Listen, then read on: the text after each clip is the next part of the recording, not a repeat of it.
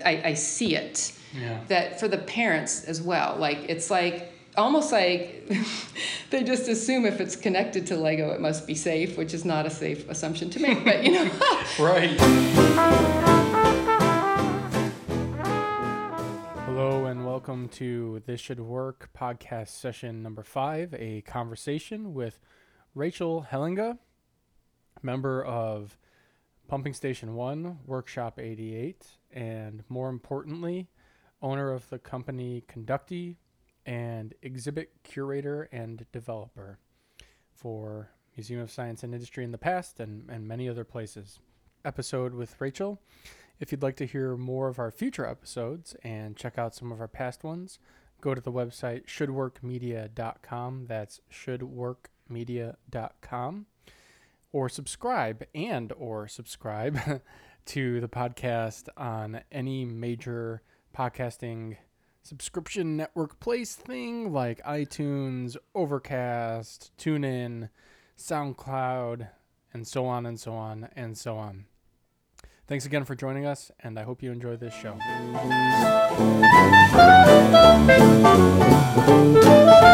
Okay, so this is This Should Work, session five. We're here with Rachel Halenga. Did I say that you right? got it. Rachel Halenga. Well, okay, wait, Uh, it's actually Rachel Hellinga. Hellinga. if you want to start that That's over. fine. That's fine. We can edit. Uh, president of Con- Conducti. Mhm. Um, you've also done a lot of work in the museum exhibit space. Member of Workshop 88, the third, the third member of Oh, Workshop yeah. 88 that we've interviewed for for the podcast. So that's pretty Uh, cool. Also a member of Pumping Station One. oh, really? Mm-hmm. So your uh, your, your makerspace passport is pretty. Yes, Pretty full. Card carrying maker. Um, so thanks for joining us today. Did I get that all right? Is there anything else right. you want to fit in there?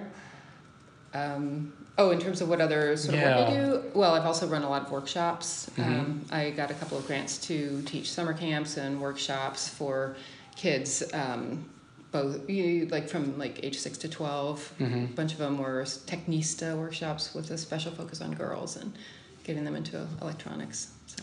Super cool. So one of the ways that we like to start this off, by we I mean I, um, one of the ways I like to start this off is by asking people, um, you know, what what you're working on right now. What are some projects that you, you know, some personal projects, some itches that you're scratching, um, that that you're you're currently working on. Well, let's see. Um, we are appro- fast approaching Halloween. Mm-hmm. And uh, I am on a block in Elmhurst that is already quite famous for its Halloween antics, and Okay. we get people driving in from other parts of town. Um, so I've got some tough competition a full graveyard on one side and a complete scary maze bounce house on the other. So I'm working on, you know, what what's my shtick going to be this year, and I've already got the neighborhood kids asking, when are we going to start? When are we going to start? Oh wow. So I roped in a couple kids last year. We took an old playhouse, one of these kind of plastic things, only about five feet tall, right? Totally covered in duct tape, then you know Mhm. rigged it up with LEDs. Mhm. I've done you know like a big Minecraft scene with sort of Minecraft type, um, uh, some kind of plastic uh, material that looks like stone, you know, lit Yeah. up with LEDs. So.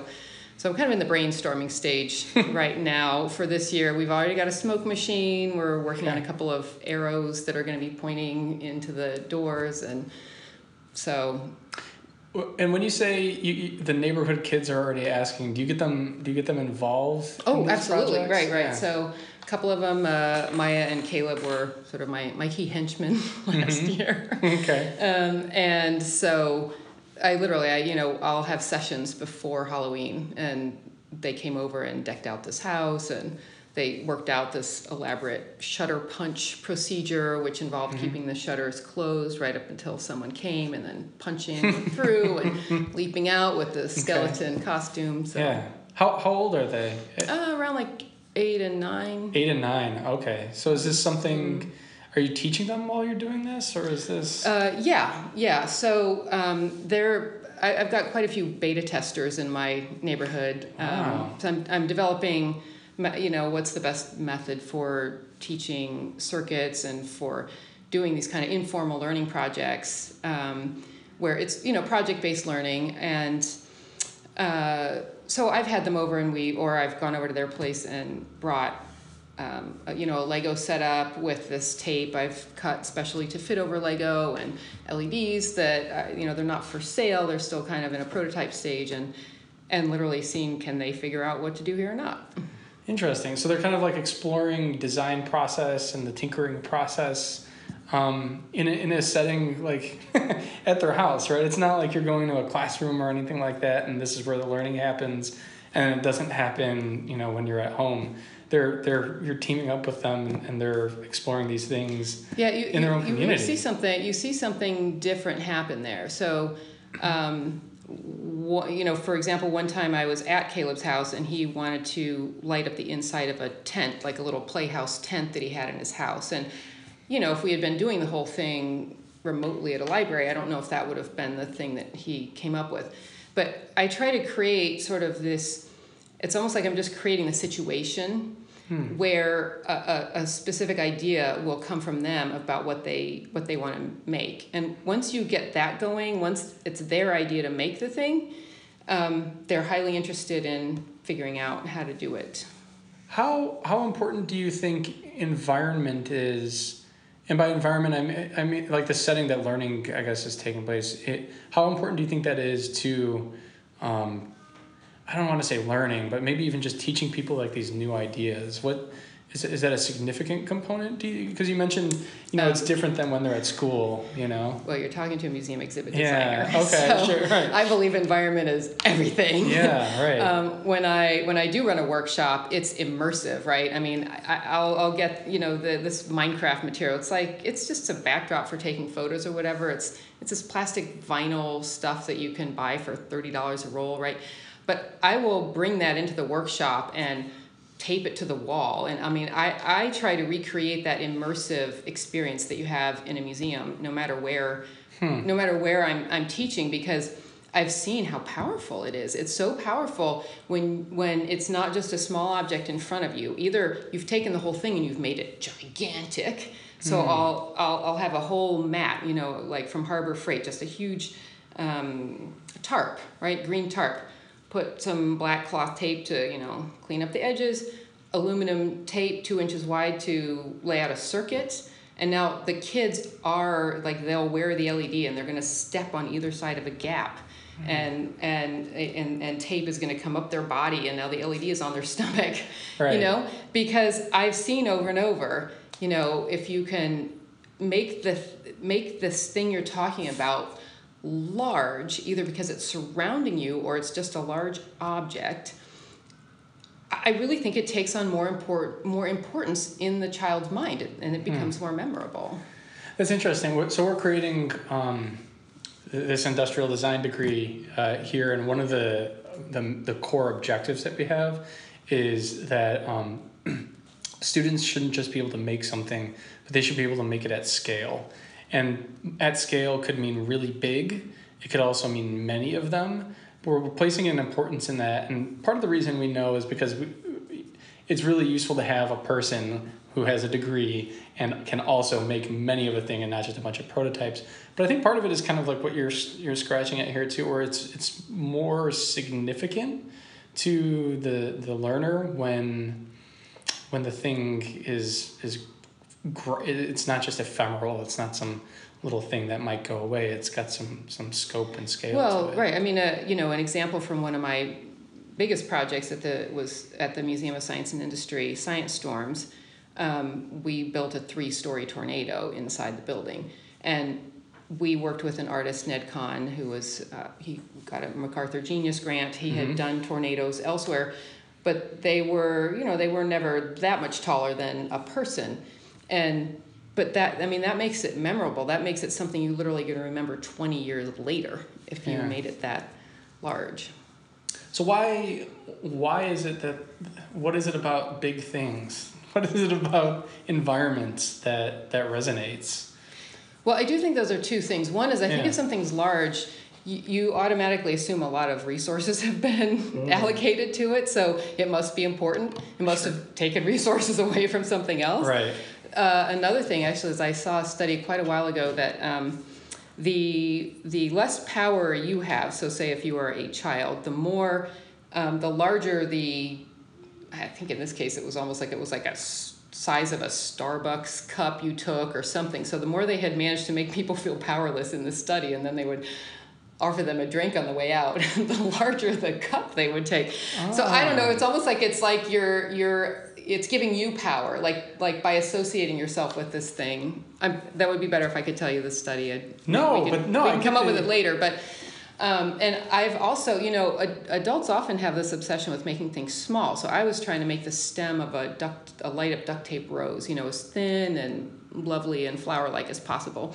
And I ran a workshop, one of these like STEAM fair things at the Glen Ellyn Public Library. And these kids, they they didn't either. They would they were perfectly happy with these. Mon- what do they call those straws? The bubble tea straws, right? That are just gigantic, sort of monster straws, Mhm, yeah. right? So they were like 18 inches tall, and then the flower petals were gigantic, and they were walking around with these things like practically the size of umbrellas, and nothing could have made them happier. Yeah. So it's, you know, there, there's an appeal. uh, You know, I'm not saying I know the science. As far as the immersive thing, well, think about, you know, like, uh, you know, the the IMAX, OmniMax. I mean, there is something about having your whole field of view taken up by one thing that it puts you in the space, and you're it is you're engaging more of the senses. And anytime you can do that, you are also you're going to increase how much you remember that event. Yeah, that's something that we talk about um, in in game design as well. Is the and I don't mean this in the typical way it's it's taken as, but the the, the sensualness of of the thing that you're creating. Right? How are you engaging the the smell, the you know the touch, the um, this as well as sight and all these other things that we take for granted. So that resonates. Well, that's something with, you know, with, with a museum or honestly a makerspace as well. There's a whole, there there's a sensory experience. There's a sense of authenticity that I've come to this place that has a thing, an authentic thing that isn't the same as me just learning about it on my computer. There's a there's something about physical spaces that can also be another trigger, Yeah. you know, for, for to decide something's important. So I want to talk about a couple things there, and I think that's a good jumping off point into into them too, um, because one thing that you know we both have in common is is maker spaces, and those are environments that certainly encourage different kinds of thinking. Uh, you mentioned your museum work, so I think that would be very interesting to talk about. And then we have, and people can't see it, we have all this cool stuff with Legos and conductive things in front of us, um, and I'd love to talk about that too. Can we talk? Can we talk a little bit about like what's your can you t- your experience with maker spaces and how you think that those environments kind of inform the the learning that happens there? Um, maybe we can use that as a jumping off point. Uh, yes, so I would say one of the one of the things that seems to be overlooked when people just set out to make a makers build a new makerspace is that a huge percentage of the value of it, of the magic of it, of, of what makes it tick is is the peer to peer learning that's going on there. And, um, and and the constant nature of sort of of surprise of, of the juxtaposition of two people who might be using the same tool to do very different projects. And so um, you know when i go to workshop 88 i mean there are people who they don't come in on a thursday night because they've got this thing they need to cut on the table saw sometimes they come in with no project at all saying who's going to show up today? Because it's open house night. Who's going to have a problem that i could help solve?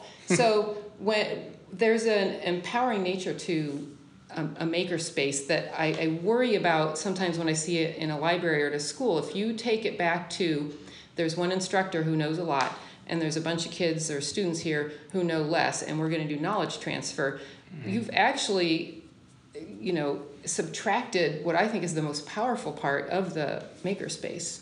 Are you familiar with? Um, have you read any like Papert or? Oh, I'm absolutely! I heard him speak. I'm that Oh, old. really? and um, actually, yeah, I was I was working at the computer museum. My my first real job out of college, and uh, I went over there and uh, with Natalie Rusk. She actually um, she's at MIT. She started Scratch. She was the director of education, so um, she dragged me over to this lecture. And the the one thing I remember most is that he was bemoaning the idea of computerized education, right? So this was like, like 1989, right around there. So just the way schools are now rushing to put maker spaces in. They were rushing to put computer labs in. And he said, talking about computerized learning, if you don't talk about the, the subject matter, the content, or the what they're going to do with the computer, you might as well talk about pencilized learning. Mm-hmm. I wonder if I wonder if you know those.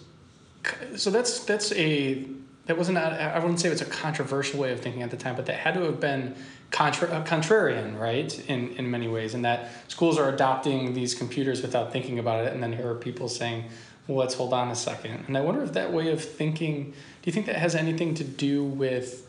Um, with with the, the kind of uh, the, the way that maker spaces also kind of organically grow as communities and, I, and what I mean by that is is that um,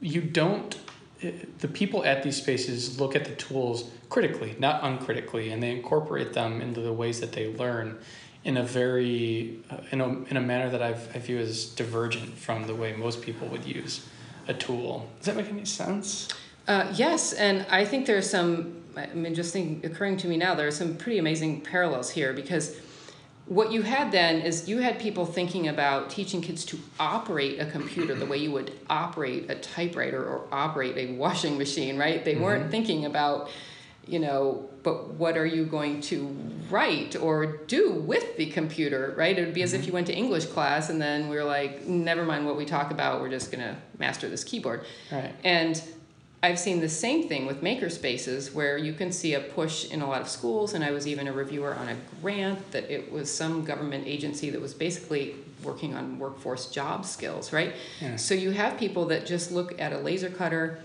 and um, you know the the 3D printers, et cetera, as tools that children should be taught to operate so that the way you would just develop a job skill and then in life you're going to go and you're going to you know later you might get a job operating laser cutter for someone else. Right.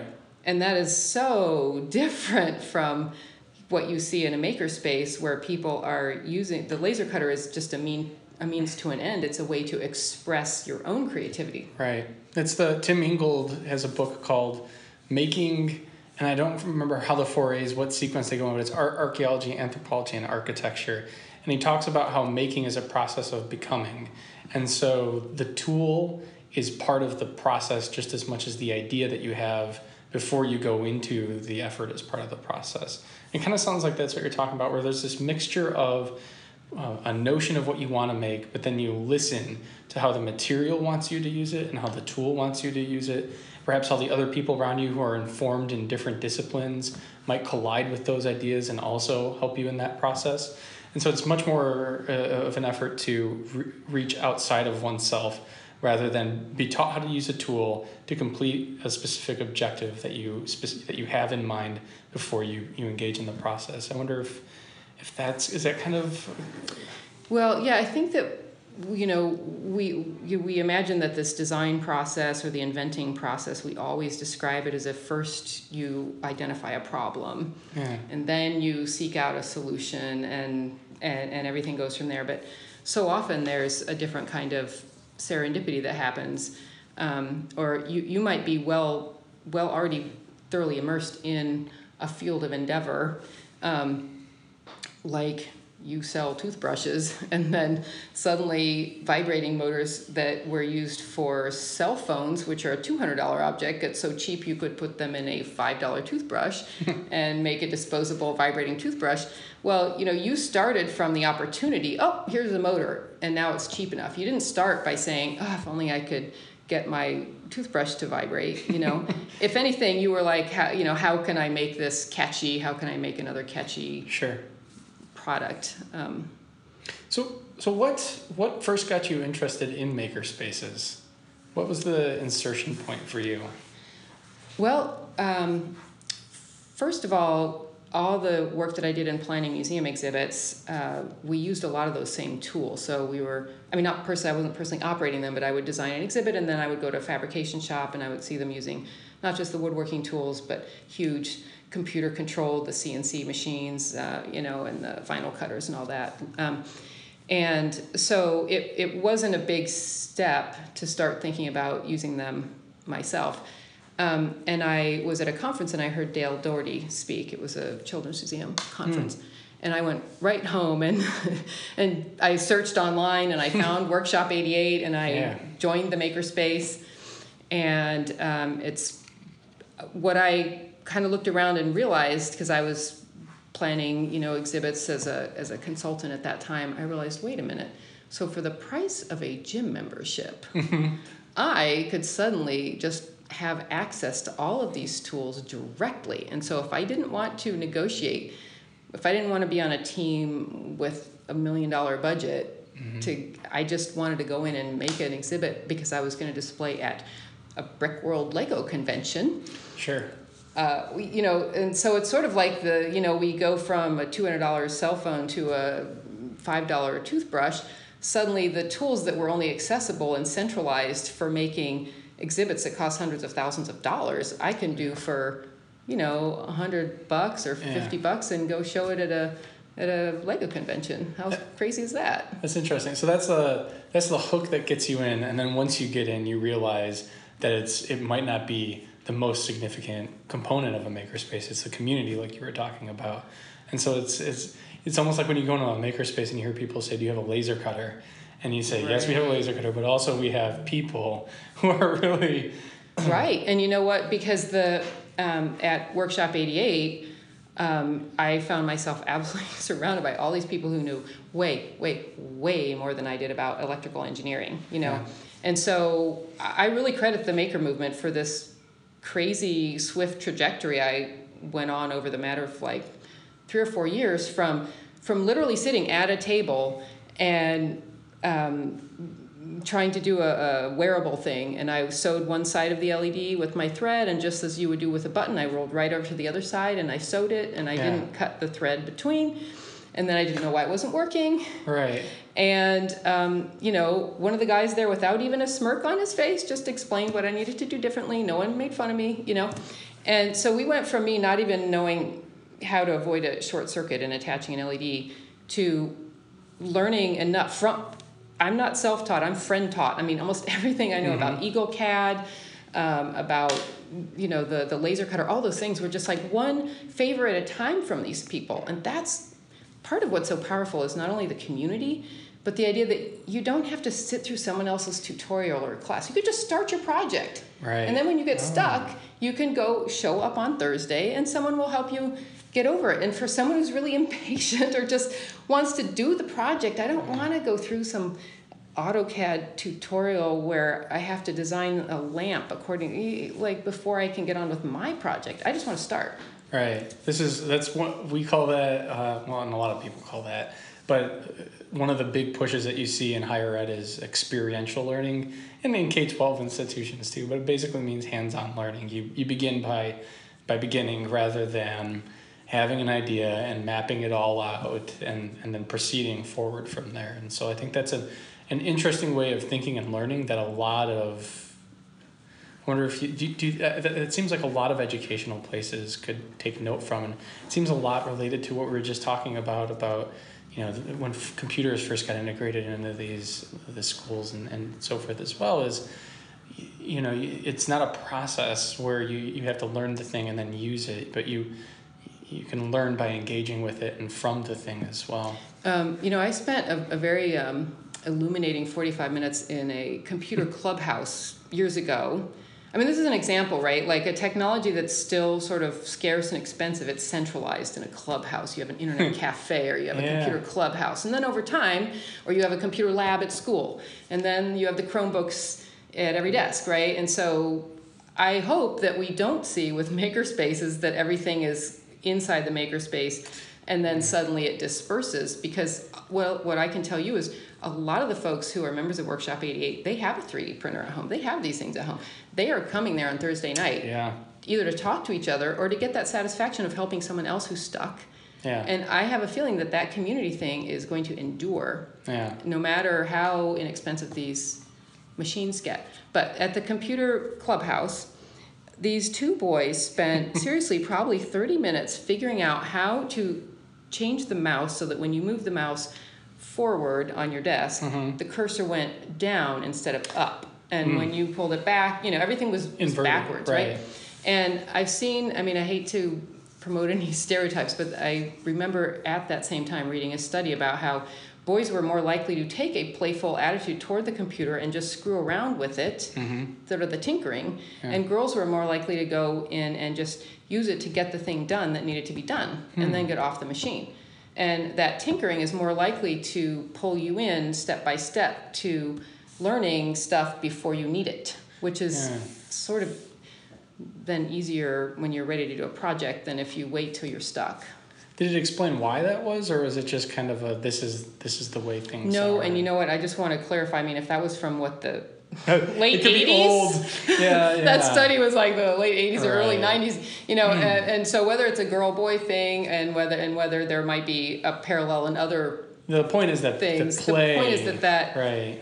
uh, not always being under pressure to Right. achieve a goal with the tool Yeah. and to just be like what else can this tool do sometimes that lays the groundwork for the next idea productive idea you might have So, so how do you incorporate that into the the museum exhibit work that you did? How do you incorporate that sense of, or encourage really that sense of playfulness? I find that that seems to be related, right, in a lot of ways. When you, um, when you are a member of a, a makerspace, um, or especially if you're running a makerspace, you know, one of the questions you want to ask yourself is, how do I make this the best environment possible for people to play?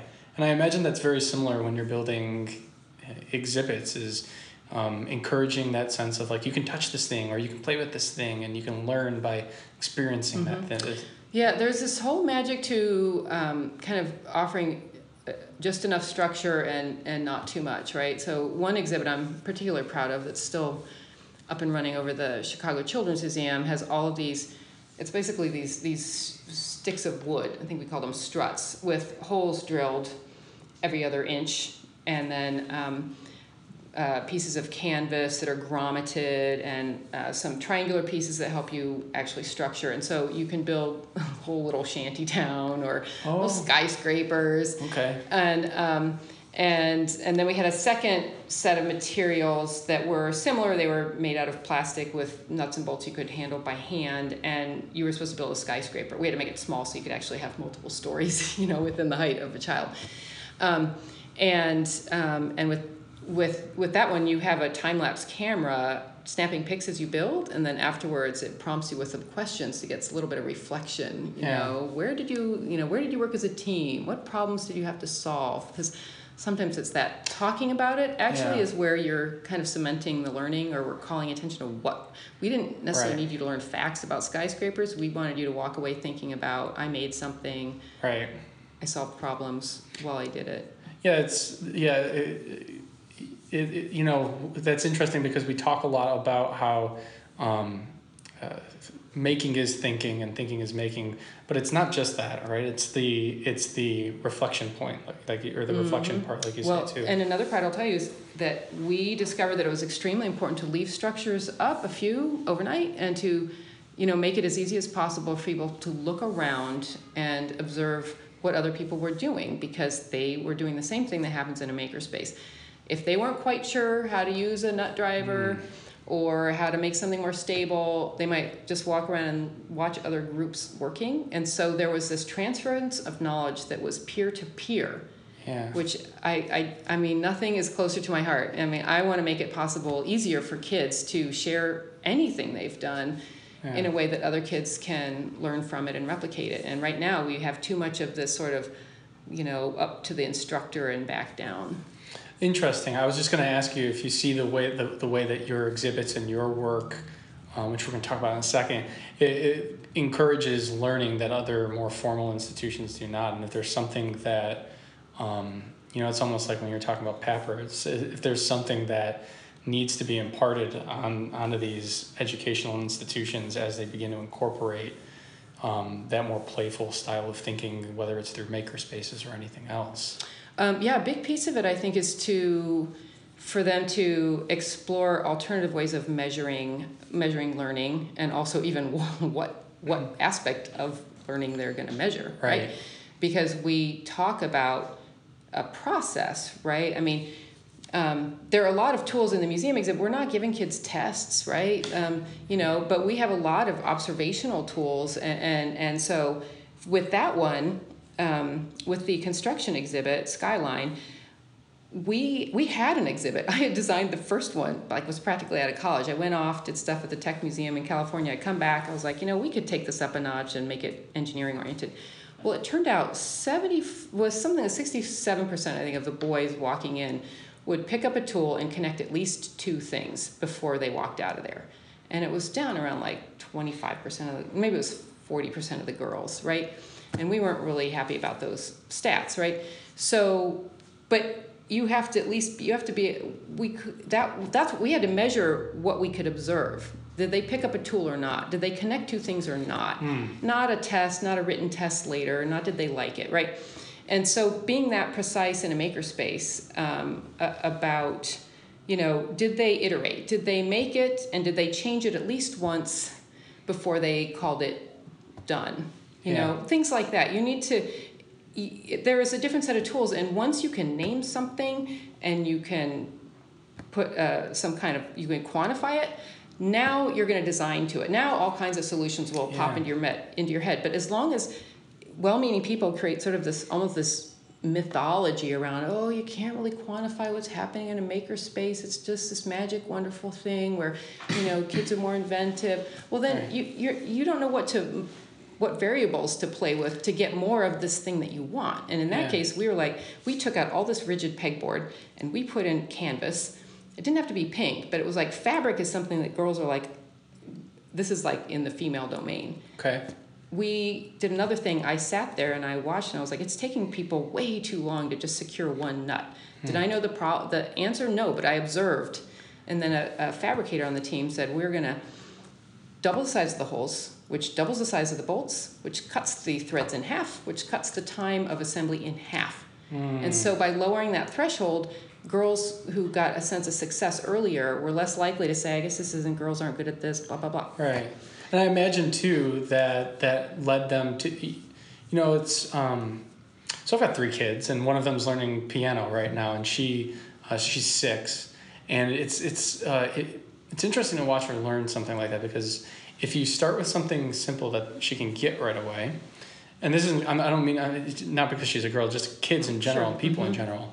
Um, if it's something that she can get right away, then it's, uh, she's more likely to apply herself to the more complex problems. And so it's almost like if you can reduce that that first bit of friction, um, you know that that creates a uh, a desire to have deeper investment later on in that thing. Is that kind of Right. I'm saying you should be measuring confidence. I mean, Yeah. you can. There's something called a Likert scale. It's hmm. just a row of smile. You know, from like super smiley face to kind of neutral to like super unhappy. Yeah. Right. I mean, if you can ask them how confident they are about using tools, and you do that before and after, that's more important than in that context than some verbal thing that they could say about how the tool works. yeah You know what I mean? Like you, you need to. It's not always about changing how they feel about the subject matter of the tool. It's how they feel about themselves. yeah as, as agents almost Right. right Do they feel competent? Right. Did we set up a situation where they could feel like this is something I'm good at? There's something special that happens there too, because, uh, and this is something I talk on occasionally. Is um, so it's really fascinating to bring that up. It when um, there's a difference between somebody who can use a phone and somebody who knows like what goes into a phone. You don't even know how to make a phone necessarily, but the difference is when when, when you change that mindset from consumer to to agent, you begin to understand that everything around you is mutable, and that you can control the world around you, which gives you this sense of um, ownership over these things and it also Uh, it's like a catalyst right and then you know that you can change those things yourself and remix them and not just build on top of these these opaque impossible to understand systems so it's Right. really it's mm-hmm. really interesting that there's a thread it seems to be a thread between a lot of the things you do there where you're trying to uncover the magical nature of of things Right. And you know what you haven't heard me say is, oh, we mm. need to get them excited. You know, for one Right. thing, I mean, you could just have adrenaline burnout if just Sure. spend all your time getting kids excited about stuff. But my my concern about some of the toys out there and some of the workshops is like to get pe- uh, people have this idea that the only way to make it exciting enough to hold a child's attention, which is really what you want, you don't want Mhm. excitement. You want to hold their attention. You want them to leave feeling like they have an idea what they would do next, Yeah. that they could, that they're good at it, right? Um, we escalate immediately to increasing the complexity of the technology. Oh, it's not going to be fun unless it's a robot or it's just a simple LED. No, let's make it. We got to make it more exciting by embedding it. You know, the first work summer camp I did, it was a, you know, there's way too much going on with a big microprocessor in the middle of this backpack and you know all these LEDs that were going to blink in a certain way and they would have been better off if they just made 10 LED simple LED circuits one at a time and got better and better at it. Yeah. Then because they're just blindly following instructions by the end. Right. And that doesn't leave you feeling like I know what I would do next with this. That's interesting. So that a lot of the kits that you see out there are just these overly complex things um, with a set of instructions, and if you follow the instructions, you get the fun thing at the end, and that makes parents happy because you get to walk away with a thing, um, you know, and and it, it doesn't. I've never found that to encourage um, the kind of learning that at least I'd want my kids to to walk away with um, when they're engaging with these toys. Right. Well, that's one of the tricks. Then is um, you know if you tour a Lego convention, for example, I mean, the difference between a more modest construction of some kind that a child came up with entirely by him or herself that you will see there compared to that same child pr- probably used that skill set to make something three times bigger and more complicated if they were Mhm. going to follow lego instructions so you can't always evaluate what got learned by looking at the complexity of this thing they made you have Mhm. to also look at how many variables did they have control over here Yeah. what choices what creative choices did they get to make Yeah. versus what was just you know laid out for them So we talked about this thread of, of kind of like understanding things, Mm-hmm. um, and how it seems to run through a lot of the things you're doing. Whether I hope that's fair. Mm-hmm. It, it also seems like another thread, and this might be a good way to segue into some of the projects that we're looking at over here. Is is modular things? I feel like you were talking about like the pegs and the textiles, and these are kind of modular things that you, you can grow out into these larger you know that fits into the scale thing as well into these larger Right. creations is that is that a fair modular is a Yeah. huge a huge part of everything that i've been playing with right it's i don't know if it's that um, that you can right you can start small and when you add another one and another one you are increasing the complexity but you're comp- but you own what happened at each Right.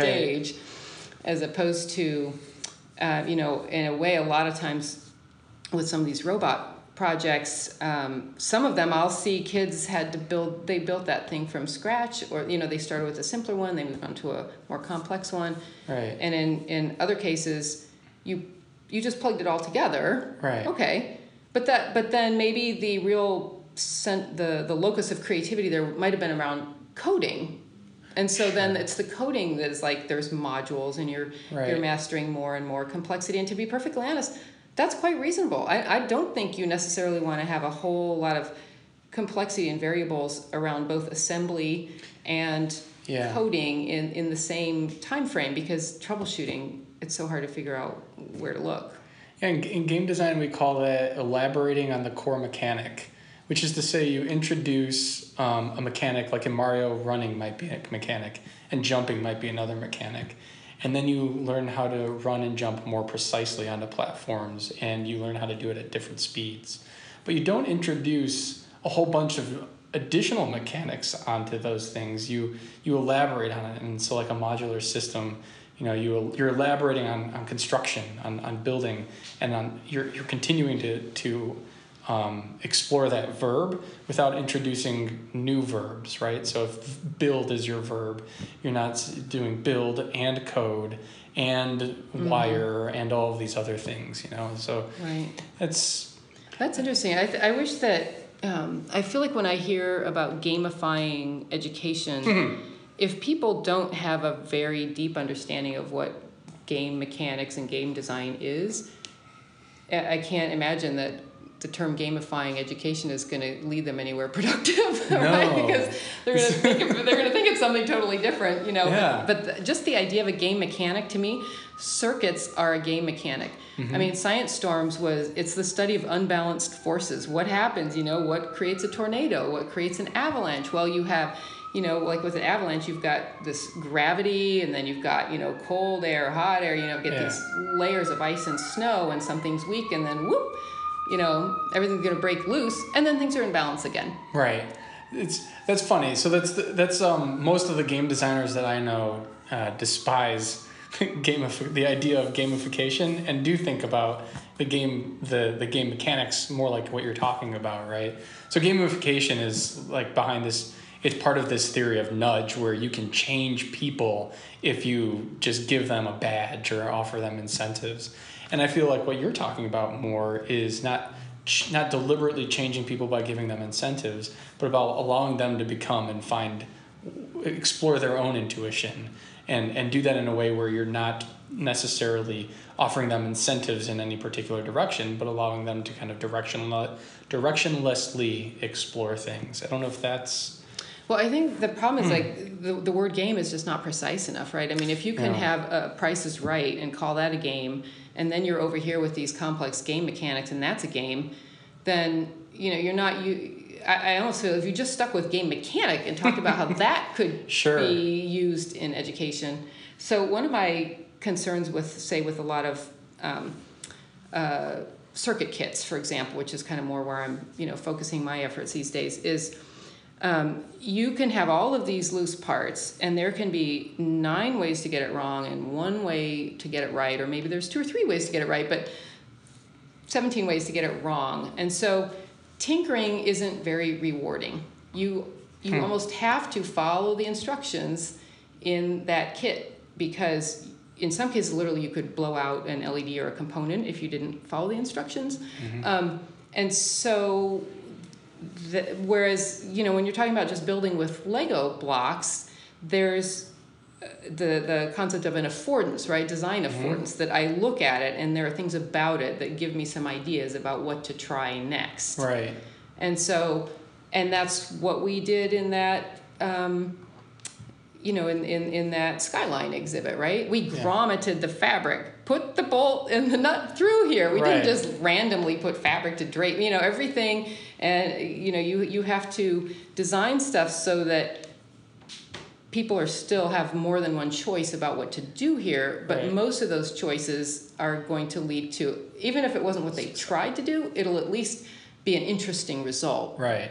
Yeah, less failure. That's something that Papert talked about too, right? That one of the advantages of using computers is that it is a, a low stakes way to learn something, right? You're not going to um, lop off, your, you're not going to cut a finger off or, uh, you know, be in any physical danger if you make mistakes. So it's a really good platform for making mistakes. And Legos are also, and that's what we're looking at here, right? So it, Right. Are, are these nice modular systems that um, encourage this kind of way of understanding that are that are pretty low stakes. So what's what is what what do we what is this? Okay, so um, what we're looking at here is a 10 by a 10 inch base plate, right? So it's a standard one that you would see with the, the green base plate, 32 studs in each direction. And I've got two examples here. In one of them, I've got the, um, it's basically a power grid for Lego.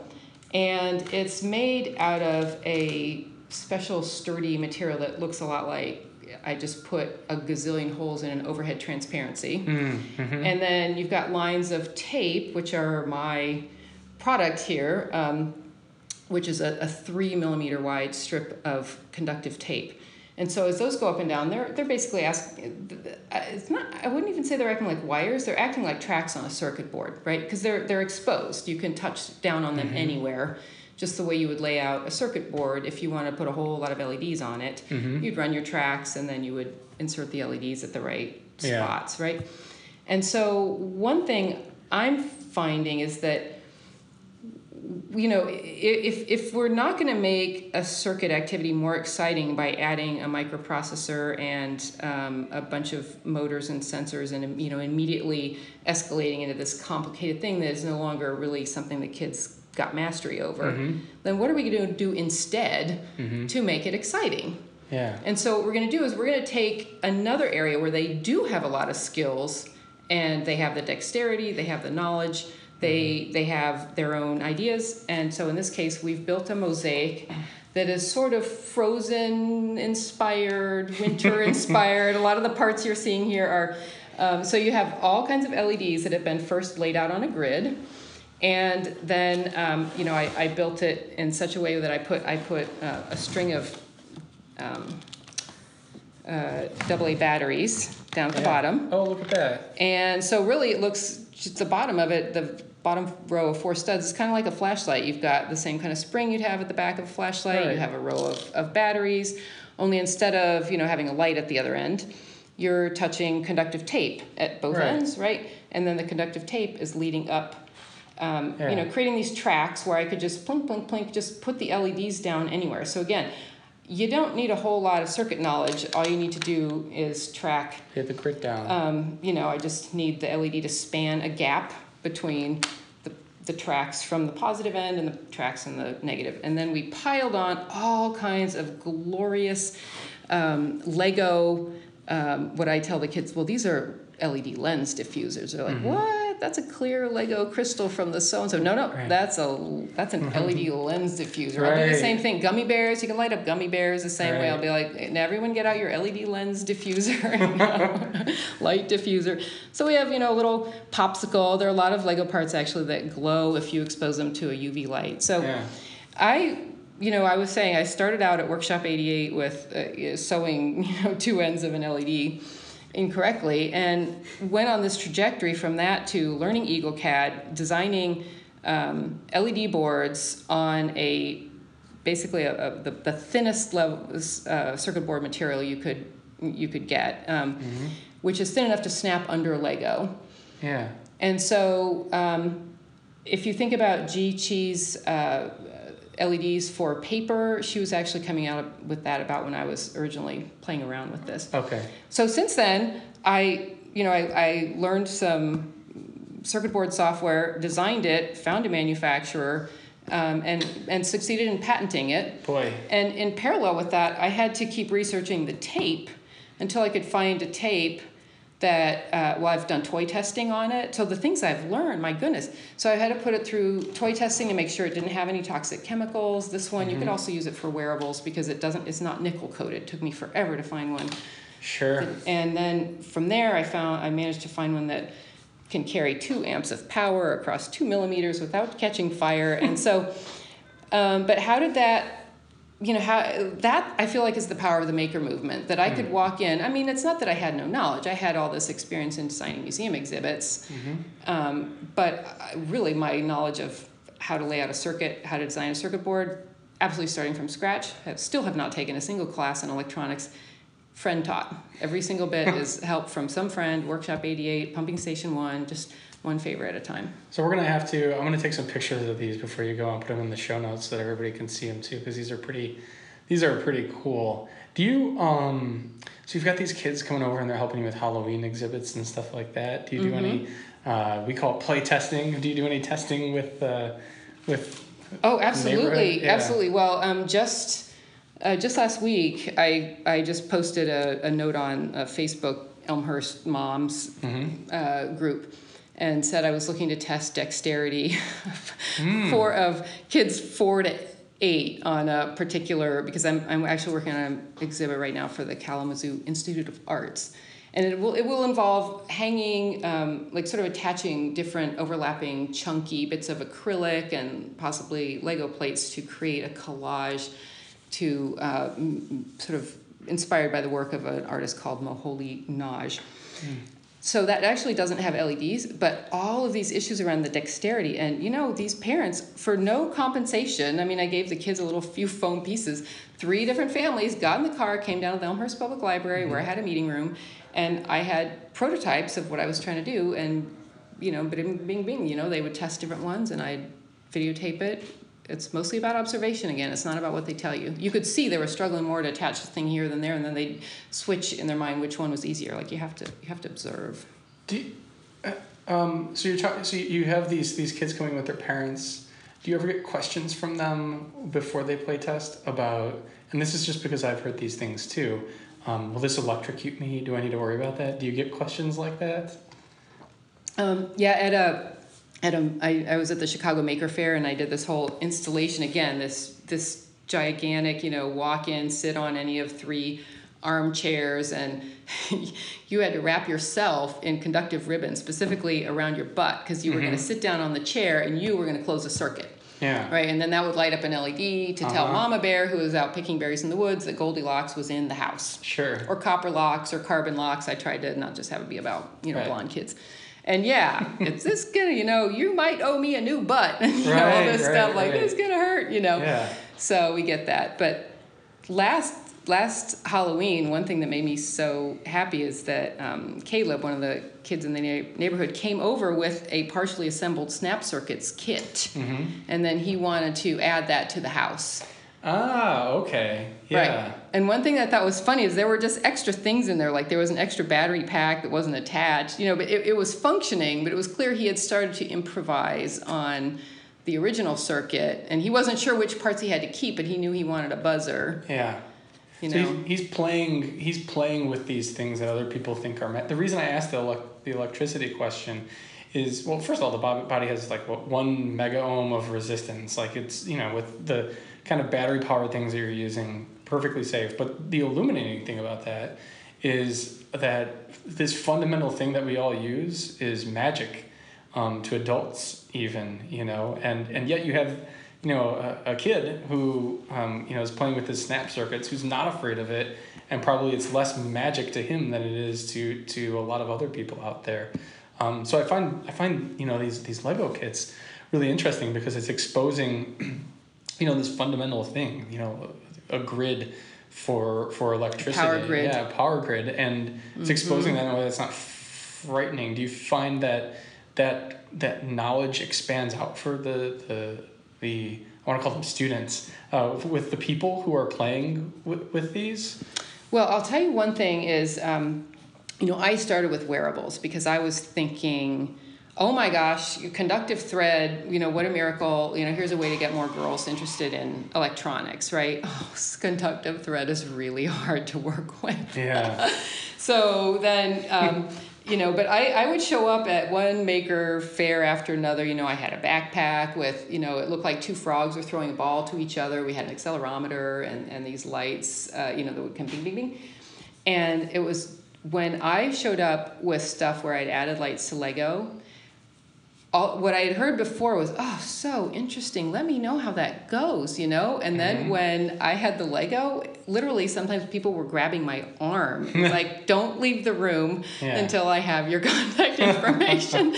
Right. So I was like, whoa, now I know. I think Guy Let go of my alarm. Kawasaki, I'm trying to remember who it is. Um, no, there's a Stanford professor, Steve Blank. He talks about like the eye widening test. And I was like, oh my gosh, yeah, we're there.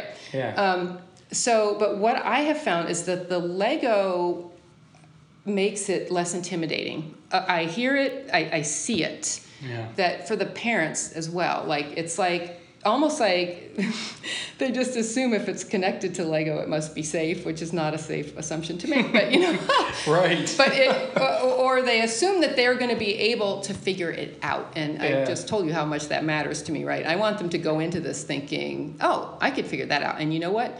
If someone sees the exact same circuit layout on a breadboard with wires hanging out everywhere a lot of people it's like they shut down. Either it's a fear or there's a shame thing or there's mm-hmm. some kind of overwhelm saying i am not going to be able to figure out what this thing does right. and so by taking, I, in fact, when my next project is going to be a Lego breadboard, you know, I Mm. mean, you just literally lay everything out Sure. on Lego, and it's a breadboard, and you've just now you've taken this thing that pe- some people, it, it, I feel it's a, it's a hurdle for some people. That's it.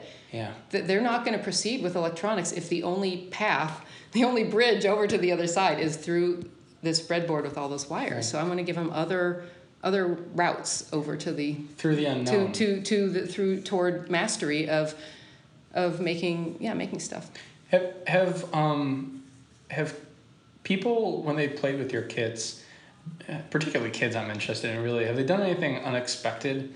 Anything that you didn't even um, anticipate uh, was possible with, with these kits, or has that has that? um, yeah okay well for one thing and I, I kind of felt like an idiot the first time I I saw this uh, was so you know I, I had you know I'd made this this conductive tape um, with all the holes in it to fit over the Lego bricks, Mhm. right? And then the idea was that we were going to lay everything out on one plane, and then we might go up another plane, kind of like a circuit board, right? You have all that circuit, and then you go up one. And first thing they do is they grab, you know, because because the they're lined up in this very special way. Those holes, right? Doesn't bother them at all. They would just plug it in on one, and then they would just kind of twist it out, however. And if they wanted it six layers up, Yeah. they didn't try to like i'm trying to hide it that's the thing i'm thinking like an a adult fan of lego where you need to hide all the electrical path and so Okay. we're going to have to count carefully up a certain number of studs and then we're going to bend the tape over because they're like no this they just just like wire you know just we Right. you know plug it in Yeah. I wonder if in, in some ways that's a good thing because they're they're drawing the connection between, you know, the conductive material and how it carries, you know, the power to where they need it to go. Um, You know, I, I, I realized at a certain point that it's actually huge because I have played with some other kits that have come out now where you have conductive bricks. And when you are just trying to get the electricity back home, I mean, you're just trying to get that path completed, right. you have to do a huge amount of planning to get the bricks to line up so they're going to actually physically plug into each other and give you your path. And, Yeah. and this gives you a huge shortcut. And so if you're just trying to make sure you're on the right track, having that wire, it's so funny because I think a lot, uh, yeah, a lot of people, not just women, not just girls, a lot of little kids, they find wires very intimidating. So I was doing everything I could to get rid of wires. And then I'm like, how ironic. This thing They turned it they, into they right. just they need to and, and wires turn out to be very necessary and i can't get rid of them and i shouldn't But they felt so comfortable with it to begin with that I think you know maybe they could they felt that they could explore from that point. What the other thing I think is cool about these, and I keep pointing at them but nobody can see it. This is a podcast. the the other thing I, find, I think I find really interesting about these is that this idea scales w- way outside of Legos, um, but in a in a way that's that is very easy to draw parallels to. So you could begin talking about uh, the electrical grid or how we've turned the world into a circuit board, basically, and use this as yeah a, a you could do a school thing where you'd lay out a city like on a you know on a big table you know eight foot table for example Right. or you could teach circuit board design because unlike a breadboard uh, the lego pieces of course you could create multiple layers Right. And so, but really, part of part of my biggest breakthrough was not just oh, conductive tape, it's flat, it fits into Lego. it was it was the idea of a substrate with every single hole cut out of it so that it fits on the Lego, and it can carry the conductive tracks. Because now basically we have a paper thin circuit board, Right. and I could send that to you. Um, you know, you, someone else could make it for you, right? Because um, sometimes your activity, maybe you're trying to learn to code. Well, how cool! I could control all of these lights on this thing. Well, we discussed you may not want to be coding and laying out your own circuit in the same workshop. Right. And so it's sort of like the advance from handing people a bundle of wires and handing them a circuit board Mm-hmm. well that's kind of a big diff that that's a big leap right Right, and so yeah. that was that was anyway part of the the breakthrough. And i'll tell you where it came from is i would run these workshops and i would have the kids lay out the tape and there was so much weight. Does it have to touch? Does it have to overlap the other one? We got to scrape it to make a good connection here. Mm-hmm. they could do it but by the time they were done their little brains were full. And now we still had to add the leds Right. and then we were going to embed it inside a matchbox or we were going to you know make an electronic patch for our shirt or whatever. Right. there's a whole design task that is satisfying and maybe that's a better place for them to start. Uh, and so the idea behind these, and as I look at the substrate here, is that there will be different kinds of them as well, or oh yeah, yeah exactly right. I mean so you could have a whole you could basically have a series of circuit boards that would step you through learning about circuits. So you could start with one that's nothing but two lines and you're going to get the idea that you know you have to have both sides of your battery connected Yeah. And then I'll tell the kids it's not going to the LED, it's going through the LED. So both sides Yeah. of the LED also need to be sitting on either side of a gap. Because one thing I'll see is they'll try to put the LED right on a line, and that's like my short circuit, right? We just gave it a faster, an easier path. Right. I love this. This is it's modular, it's scalable, and it also takes a form of knowledge that can apply to to so many other things, and it simplifies it into something that's that's familiar. Um, Well, thank I, you. I think this is so cool.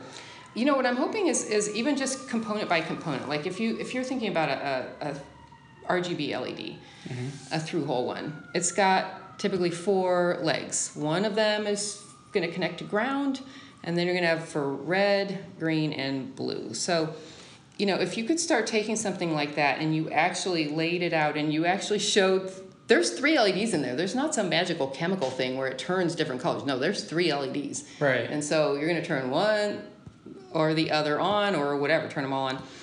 Um, and then from that, you can see, well, why only one leg to connect them to ground? You know, you can start to see, well, it's really kind of like we got three circuits all in this one LED. um, you know, and so I, I just think the idea of like, and then, oh, now we have a programmable RGB LED. It also has four legs, but guess what? Right. One's power, one's data Right. um, at what power ground, one's going to send the signal from the circuit board, and then one typically is going to send that signal on Yeah. to your next LED. So there's something about taking them one schematic at a time. It's like a live schematic. It's like you took Yeah. a schematic out of a book and you made it conductive Right. so that it lights up when you're talking about kind of like a Harry Potter, you know, like the, the moving people in the in the portraits, right? Like like you look at the Oh, picture and the person's actually moving. It's like Yeah. you, know, you take all those dry uh, electronics textbooks and you do them with conductive ink or conductive tape and you put the LED on it. Yeah. And you scaffold it in a way where you're building on to the knowledge without intro- in- uh, by elaborating rather than by you know Right, sort of when you think about that game mechanic thing, if you were like, look, we're just going to get the electricity from the positive side of this battery to the negative Right. side, well, you could span that gap with one LED, Yeah. probably an LED and a resistor, but I just put them together. Or you could you could swap in this other thing that's this RGB LED that's got three LEDs. Yeah. You know what I mean? And that you know that and, and switches so that you can control like okay which of those ones are gonna Yeah. so that idea of of the game mechanic that we're, we're still just getting the electricity from the beginning to the end and we're still spanning a gap Yeah. we just added the idea of a switch and you know what i mean Right. It's super playful. So where can we where can we find um, find out more about this work? I, I don't know if this is all um, you know i'm yet. um, i've been sort of in stealth mode Yeah. until until i got my hands on a tape that was not going to catch fire if you shorted out the terminals of a 9 volt battery. I Mm-hmm. just i didn't i didn't wasn't sure how i wanted to make it available other than inside a kit with somebody else's battery that has short circuit protection. There are a couple good ones out there now. Circuit cubes does stuff specifically it's for lego. Um, E-Blox has a battery even lego has a battery um, so conducty.com con, like Yeah. the word conduct with a y on the end c-o-n-d-u-c-t-y kind of like an adjective it's conducty Yeah. it's just it's basically it's everything conductive because Yeah. i just feel like you know there are other people who are kind of more maybe going more in in this direction of of adding more complexity uh, you know more sensors whatever i think what's interesting especially for kids is to just take simpler circuits and add them to more things. We're going to light up our snacks with our gummy bears. We're going to light Yeah. up our toys. We're going to light up our halloween costumes. We're going to you know like like just just divergent thinking you know? So we're Yeah. just we're just and and how do you do that? Well with these advances in these conductive materials. Yeah. there's conductive velcro there's conductive thread there's conductive fabric tape there's turns out there's conductive tape you can solder to which will not tarnish which is like one of those trade-offs. The copper tape tarnishes the, other, the aluminum you can't solder to. So i've just made it my mission to research and track down all of these different types of materials that i think make inventing safer for kids and and give you that step-by-step path toward mastery I think that's an excellent place to end. Rachel, Why, thank you thank you so much. you bet So where can you. we find? So we can find you at conducty.com. Conducty.com and um, uh, Teknista is my handle. T E K N I S T A. Okay, that's At- Twitter. at- at- on Twitter and Okay. other social media. Other Teknista. places. Mhm. Awesome. All right, we'll put. Uh, I'm gonna put some pictures of these in the show notes as well as all those links. Thanks again for talking with me today. Absolutely, it was such a pleasure. This has been This Should Work podcast session number five, a conversation with Rachel Hellenga, president of Conducty, museum exhibit creator, member of Workshop 88, and member of Pumping Station 1. Uh, maker all around, really. Thanks for Rachel for joining us, and please stay tuned next time for a let's say we'll keep this next guest a secret, but I'm really excited about having them. And uh, stay tuned because that's going to be a really interesting conversation. So check us out, shouldworkmedia.com, or subscribe on any of your major podcasting listening things. And I look forward to seeing you all next time. Bye bye.